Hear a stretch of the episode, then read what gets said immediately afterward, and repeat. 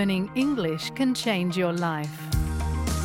You can improve your English and learn about Australian culture at the same time with SBS Learn English. Listen wherever you get your podcasts. Nagluwag na ang mga restriksyon sa pagbiyahe, tumaas ng 85% ang bilang ng mga pasahero na naitala sa mga pandaigdigang paliparan. Ayon ito sa datos na inilabas ng Bureau of Infrastructure and Transport Research Economics nito lamang Mayo. Katumbas ito ng isang milyon at tatlong daang libong katao na bumiyahe papalabas ng bansa, hindi pa kasama riyan ang mga interstate o domestic travels. Inaasahan naman na mas tataas pa ang bilang na ito ngayong Christmas season. Kung kaya't napapanahong paalalahanan muli ang mga biyahero na nagbabalak magbakasyon sa Pilipinas o dito sa Australia tungkol sa mga alituntunin na ipinatutupad sa mga paliparan at biosecurity measures. So, how do we rank risks of certain products? Well, you have to look at the sourcing of that product. Does it come from a country that has a disease? Uh, and unfortunately, the Philippines uh, is not considered free of foot and mouth disease and lumpy skin disease uh, or African swine fever. So, a number of those meat products become quite difficult. The other things we like to do is sort of treatments. Anything that's raw or fairly unprocessed carries a higher disease risk. So what we need is that further further processing, and we need to be able to rely on that processing to mitigate the risks. The main problem is diversion to end use to, to animal feed. So what happens if you import a whole bunch of product and you're unable to use it for human consumption for various reasons? Uh, it does, it, you know, you can either lose the entire range of product or you can look for alternative market for it, which would potentially be downgrading to animal feed and that while it looks like a downgrade for most companies, is actually an upgrade for biosecurity risk. So uh, it's something that we, we do look at, and you still get the same thing with waste. Ito ang naging paliwanag ni Scott Mason ng Department of Agriculture sa pagsasalita nito sa naganap na forum ng mga negosyante at komunidad ng Filipino sa Victoria kaugnay ng kahalagahan ng pamahalaan na matugunan ng problema patungkol sa biosecurity risks. Ang Biosecurity Act ay pinagtibay para tiyakin na ang mga produktong dala ng mga pasahero mula sa ibang bansa ay hindi magdadala ng sakit para masiguro rin na ang mga dalang kalakal ay walang masamang epekto sa industriya ng agrikultura at kalikasan at para maprotektahan ang merkado na may kaugnayan sa mga produktong pang-agrikultura. Bagamat batid ng maraming Pilipino ang patakarang ito, paminsan-minsan ay may mga nakakaligtaan pa rin. Tulad ng naging karanasan ni Christian Dave Bonto na bumisita dito sa Australia dito lamang Setyembre para makapiling ang kanyang mga kamag-anak sa Melbourne. So yung experience namin, uh, here sa Australia na naharang kami dur- sa airport nung pagdating namin last September 13. In, may interview na nangyari sa amin para nakapila kami tapos yung dog, alam mo yung train dogs kung may dala kayong uh, illegal talaga.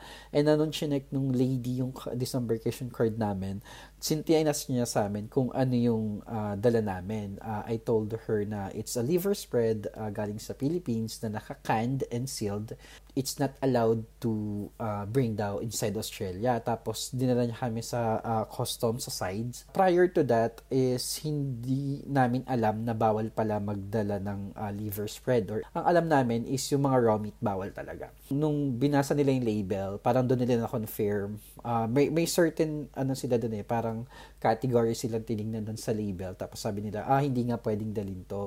Bukod sa liver spread na may tiyak na tatak o brand, ay mariing ipinagbabawal ang pagdadala ng unprocessed o hilaw na karne, pati bigas at kahit anumang buto ng halaman. Ayon sa batas, itinuturing ding iligal ang pagdadala ng itlog, buhay na hayop, mga halaman at wooden products maliban na lang kung may valid import permit o patunay na nabigyan ng pahintulot na ito'y dalhin kahit mga dahon lang ay mahigpit pa ring ipinagbabawal, gaya ng nangyari kay Vanji Gregorio mahigit sampung taon na ang nakakaraan. So when I went back to Manila for a holiday, coming back to Melbourne, I had some suman with me, which is a glutinous rice cake cooked in coconut milk. That was given to me by my friend. I didn't want to bring it back to Melbourne because I don't want to get cold at the airport, but she insisted, so I did. When I got here, I declared it, by the way, that I've got some rice cake. But then the customs said, Where is that uh, rice cake? And I took it out of my luggage. The lady said, The rice cake is okay to bring in. What is not allowed is the banana leaves. And she was so considerate and she told me, Okay, I'll give you a plastic bag. Remove all the leaves and just take home the rice cake. Put it in a plastic bag. So that's what I did. Ayon pa sa Australian Border Force, pinapayagang magdala ng bagoong, patis, daing at mga iba pang pagkain basta luto na at hanggat ang mga ito'y nakasulat sa incoming passenger card para dumaan sa inspeksyon. Maaari ring dalhin ang all-time favorite pasalubong ng mga Pinoy gaya ng cornic, pulveron, chicharon, dried mango at butcheron basta siguraduhin lamang na ang mga ito'y idedeklara bago ang paglapag. I think yung mga Filipinos, mahilig magdala ng mga products from the Philippines go uh, papupunta sa abroad. For example, yung case namin is yung uh, liver spread. That's the taste of it eh. That's the taste of home. Or kumbaga yun yung nasa palate natin or yung kinagis na natin na lasa. Para kasing pag nalasahan mo yung mga ganong klase ng pagkain or ng mga produkto or kung ano man, like may mga bagay, like walis tambo, pag nakita mo yun, parang may marirecall mo yung kinalakihan mong mga gamit, kinalakihan mong lasa, kinalakihan mong environment. And I think like tayo as a Filipino, napaka-emotional natin, napaka yung sentiments natin sa mga bagay-bagay palaging nandun. Pinapahalagahan natin. Even though we can get some of those things that we love in the Philippines, it's still different when it is prepared and cooked in our own town probably because in some other towns as well they cook it differently. We love those that have familiar taste. Kaugnay nito, masayang ibinahagi ng Department of Trade and Industry sa Sydney ang balitang dumadami na ang mga produktong Pinoy na pwedeng mabili sa mga Australian supermarkets. Ito ay kinumpirma ni Consul Commercial Alma Argayoso ng DTI Sydney kahit na pandemic, uh, may mga pumasok pa rin mga produkto sa mainstream market. So, uh, uh, mas dumami yung mga stores where Filipino products are available. So, from 60 naging 252 and now nadagdagan pa yon first exporters, yung mga pioneering uh, importers natin na talagang pumunta dito at talagang nagsumikap para talagang makarating itong ating mga produkto dito.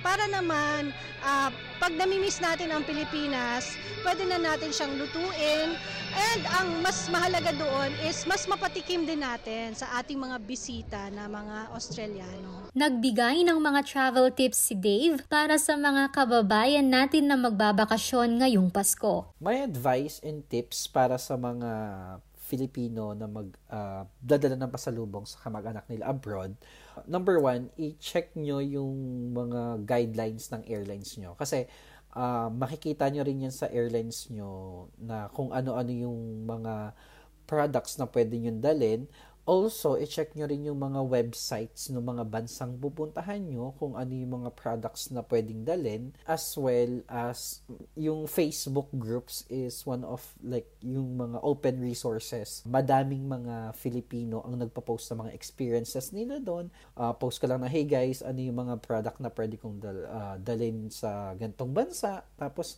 uh, may mga responses ka na maki, makiki, matatanggap doon.